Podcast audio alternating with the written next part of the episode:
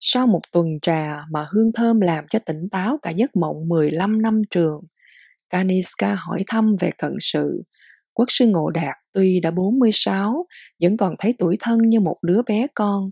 Khi nghe người tri kỷ hỏi đến thân phận mình, quốc sư kể lại cuộc đời mười mấy năm của mình với thật nhiều chi tiết. Tôn giả lắng tai nghe rất chăm chú, không hề ngắt lời bạn, thỉnh thoảng lại thở dài, tỏ ý xót thương. Nghe xong, tôn giả xin xem một ghẻ, Ngô Đạt đứng dậy, dán ống quần cho bạn xem, một ghẻ như trừng mắt nhìn cả hai người. Tôn giả gật đầu bảo quốc sư buông ống quần xuống, rồi nói, Không sao, dưới chân núi có một dòng suối tên là Giải Oan Tuyền, có thần lực chữa được bệnh này. Truy kỷ ngủ lại đây, sáng mai chúng ta xuống suối.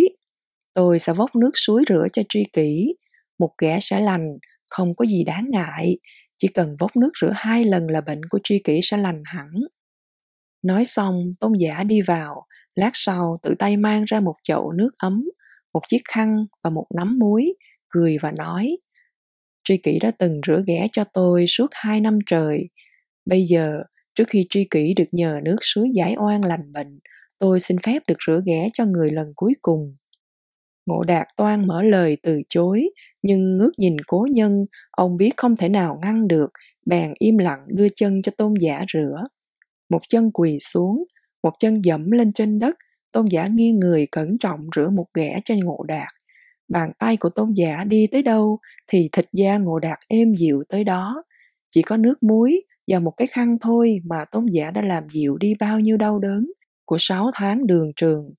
Vị quốc sư trẻ nhìn bạn rửa ghẻ cho mình một cách kính cẩn mà không biết mắt mình đã nhòe lệ. Kaniska rửa xong một ghẻ thì bưng chậu nước vào. Lát sau, ông mang ra một chậu nước khác và một tấm chăn khác. Ông cởi áo cho ngộ đạt và lau tắm cho quốc sư, rồi ông lại lau tắm cả phần dưới thân hình ngộ đạt. Không dám lên tiếng cản ngăn, quốc sư ngộ đạt phải để cho bạn tắm rửa từ trên xuống dưới, ngoan ngoãn như một chú bé. Lau tắm xong, tôn giả vào lấy ra cho ngộ đạt một bộ quần áo sạch của chính mình và khởi sự mặc vào người cho bạn. Bộ quần áo nhẹ, thơm ngát trầm hương. Tối hôm ấy, Ngộ Đạt được ăn cháo trắng do tôn giả Kaniska tự tay nấu lấy mời bạn. Ăn xong, ông được tôn giả đưa vào một liêu phòng có giường chiếu sạch sẽ thơm tho.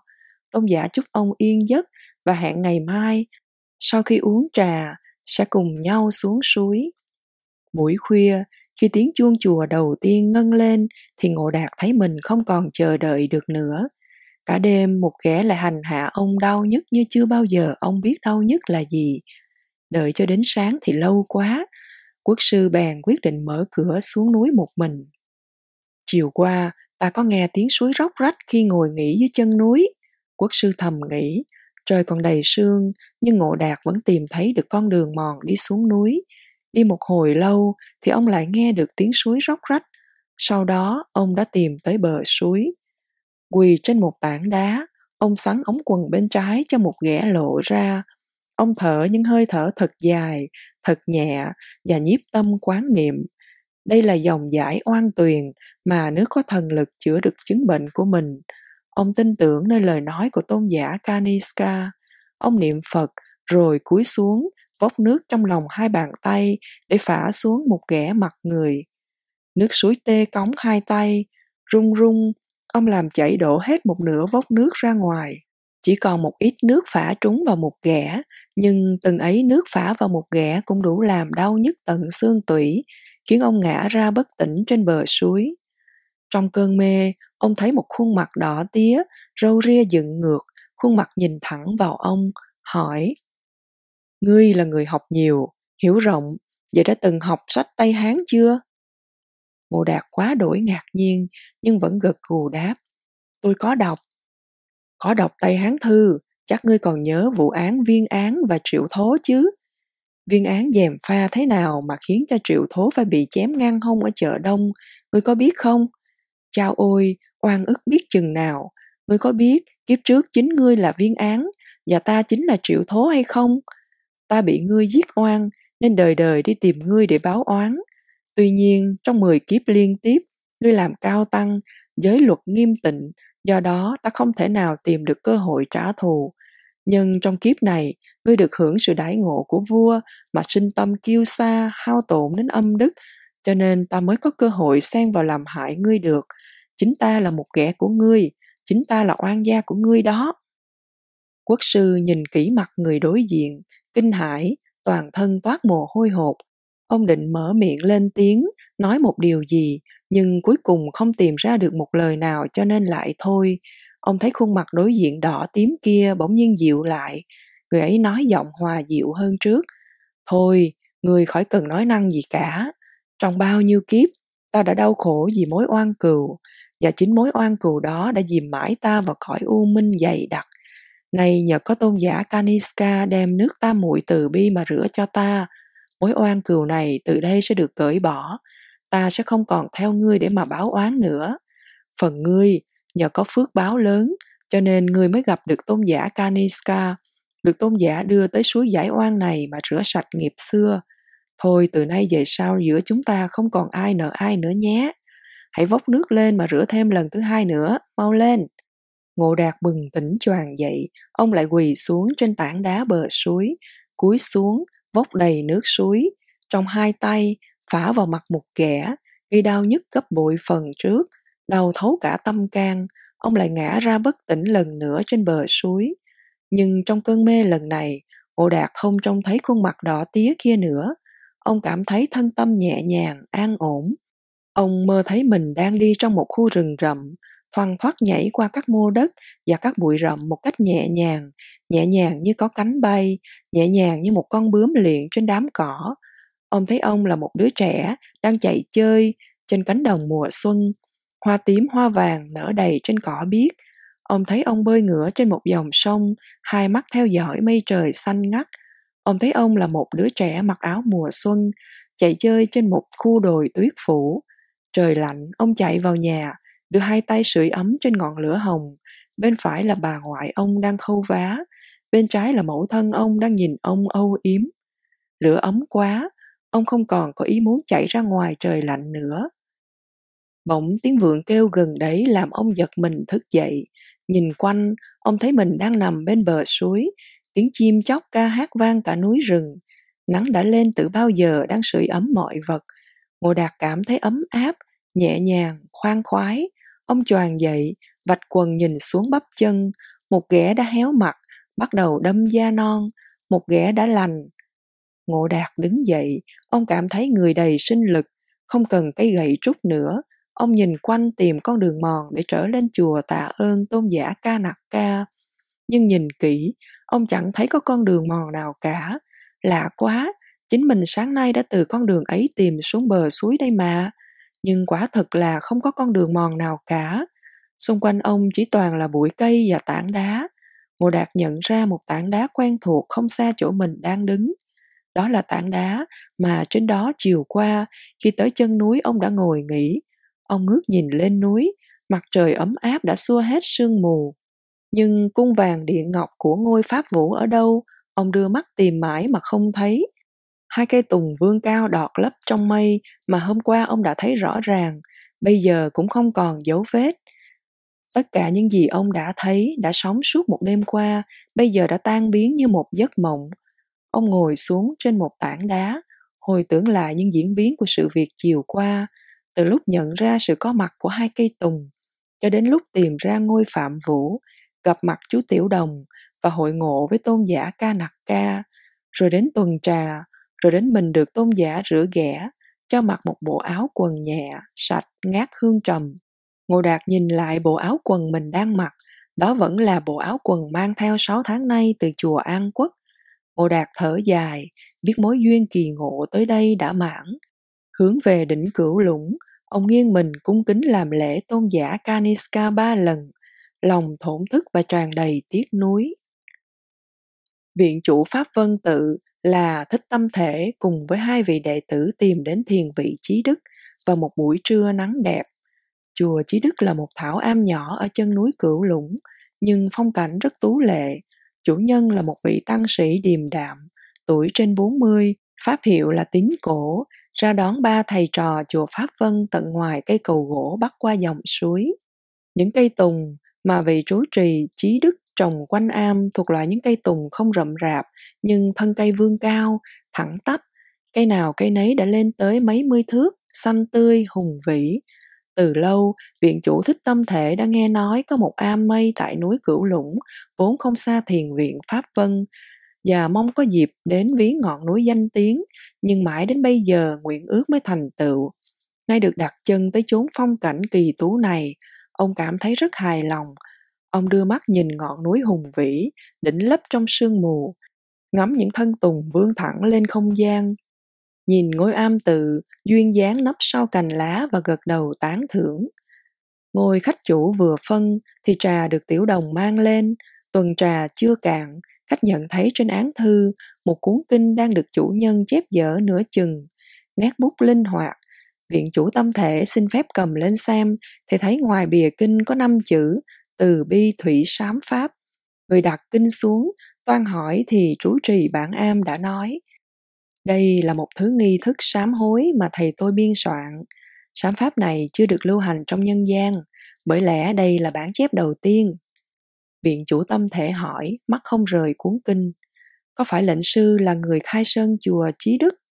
Chẳng hay danh hiệu của người là gì? Đại Đức có thể cho tôi biết được không? Trú trì tính cổ nhỏ nhẹ. Vâng, chùa Trí Đức là do thầy tôi khai sơn. Thầy tôi tới dựng am tại đây để an cư tu hành vào khoảng 40 năm về trước. Trong thời gian thầy còn tại thế, am này không có danh hiệu. Chỉ sau khi thầy tôi viên tịch, cảm ơn đức sâu dày của thầy, tôi mới đặt tên thảo am này là Chí Đức Thiền Tự. Ngày thầy tôi tới đây, quanh miền chưa có nhà cửa xóm làng chi hết. Nhiều năm sau, khi thầy tôi dựng am, mới có mấy gia đình tiều phu tới chân núi này lập nghiệp. Viện chủ Pháp Vân hỏi thêm, Ngài lệnh sư đến đây khai sơn lập am, chắc Đại Đức cũng đã tới một lần với người. Trù trí tính cổ lắc đầu. Không, thầy tôi tới núi Cửu Lũng một mình. Tôi là con trai của một người tiểu phu đến lập nghiệp tại chân núi này. Có duyên may được thầy tôi thu nhận làm đệ tử. Hồi tôi mới có 7 tuổi, không biết chữ nghĩa gì hết. Tất cả chữ nghĩa và Phật Pháp của tôi là hoàn toàn do thầy tôi truyền dạy. Thầy tôi khen tôi viết chữ tốt, nhưng tôi thấy chữ của thầy tôi mới thật là chữ có thần. Nói xong, chú trì tính cổ nhấc một tập sách trên án thư trao cho viện chủ Pháp Vân. Đỡ lấy tập sách, viện chủ Pháp Vân nhận ra đó là bản chính của từ bi thủy sám Pháp. Hẳn đây là bản chính do tự tay soạn giả viết ra. Viện chủ Pháp Vân thấy nét chữ tung hoành diễm lệ như một đoàn phụng hoàng đang bay múa. Ông tặc lưỡi buộc lời khen. Chữ viết đẹp thật, đẹp thật rồi ngẩng lên, ông hỏi chú trì tính cổ. Tôi tin sám pháp này là một sáng tác rất quý báu, tại sao Đại Đức không nêu cao danh của lệnh sư vào trang đầu để lưu truyền hậu thế? Chú trì tính cổ chậm rãi nói, thầy tôi không muốn ghi tên mình trên sách, đã ẩn tích mai danh. Không muốn cho người đời nay biết đến thì ghi tên mình lại cho người đời sau biết để làm gì? Im lặng một lát, rồi vị chú trì chùa Chí Đức nói trầm ngâm, Ngày thầy tôi mới đến đây, cảnh trí xung quanh thật là hoang vu. Chính thầy tôi tự tay lập am, khai phá, trồng khoai, trĩa đậu và gieo lúa. Từ thổi nhỏ, thầy tôi đâu có biết làm những việc đó. Ngày mới đến, ngồi bên bờ suối, bắp chân đau nhất thầy tôi kiệt lực, tưởng không còn sống được. Trong khi vị chú trì chùa Chí Đức nói, thì hình bóng vị du tăng 40 năm về trước từ từ hiện rõ trong ký ức của vị viện chủ chùa Pháp Vân, phải, hồi đó viện chủ là chú tiểu tâm thể, mới 16 tuổi, nét mặt đoan nghiêm ấy, phong thái uy nghi ấy, chiếc áo bạc màu ấy và cái mùi tanh tưởi ấy. Thì ra vị vua tăng ngủ dưới mái tam quan năm xưa chính là người đã khai sơn chùa Chí Đức này. Viện chủ Pháp Vân đứng dậy, chắp tay thành kính nói. Bạch Đại Đức, lệnh sư đã từng ghé thiền tự và tá túc một đêm, cách đây 40 năm về trước, chính bần tăng đã được hân hạnh múc nước cho người rửa mặt và dâng cháo cho người đỡ dạ.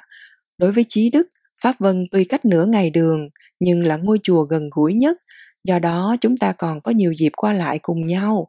Xin Đại Đức niệm tình xưa mà cho bần đạo biết cao danh của lệnh sư, người mà bần đạo đã đem lòng quý mến từ ngày gặp gỡ. Thấy dáng điệu viện chủ Pháp Vân trang trọng và khẩn thiết, trú trì tính cổ và đứng dậy chắp tay thi lễ đáp Xin viện chủ an tọa, đừng lễ nghi quá mà chúng tôi thất đức tội nghiệp. Chúng tôi sẽ không dám giấu giếm ngài. Trời đã chiều, đêm nay thế nào viện chủ cũng phải ngủ lại thảo am chí đức. Chúng ta sẽ đốt nến, nói chuyện. Tôi sẽ kể cho viện chủ nghe hết câu chuyện của thầy tôi.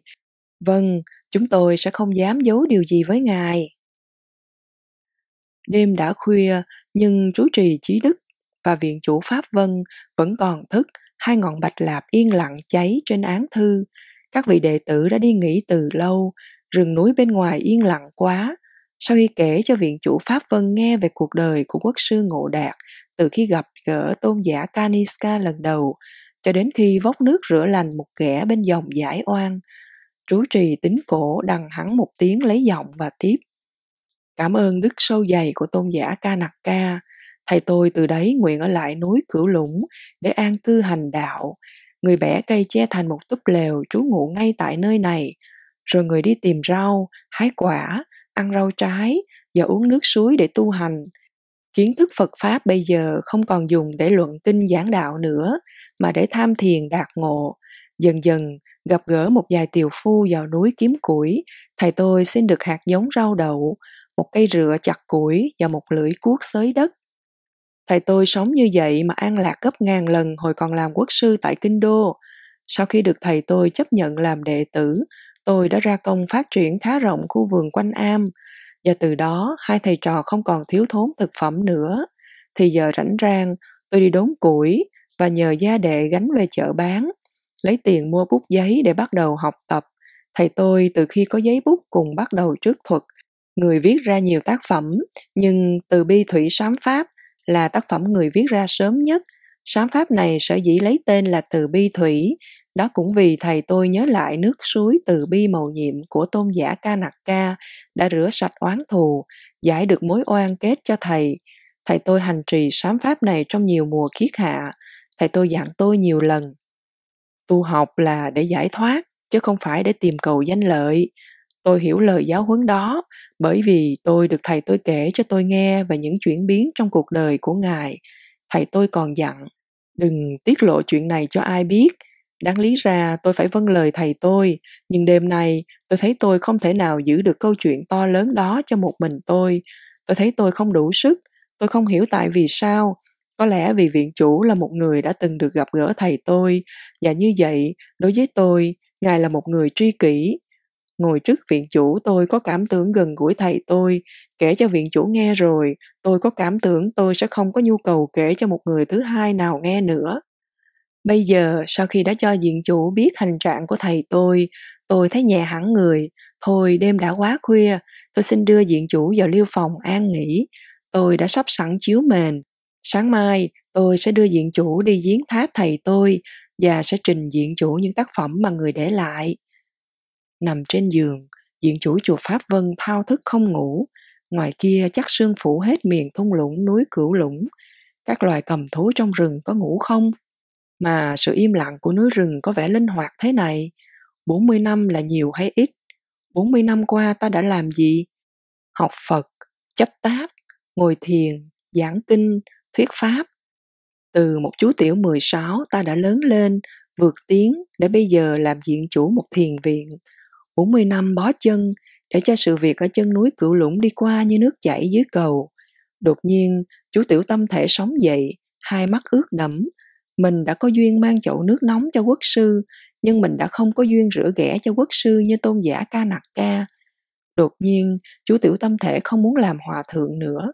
Làm viện chủ thì lấy đâu cơ hội trồng rau, trĩa bắp, đốn củi và đi du hành kịp thời đến chân núi cửu lũng.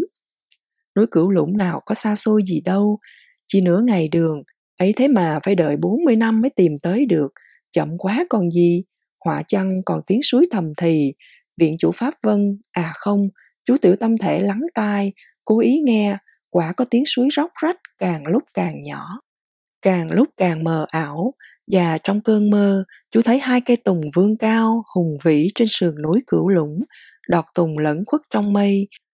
Hai cây Sequoia sempervirens cao ngất tầng không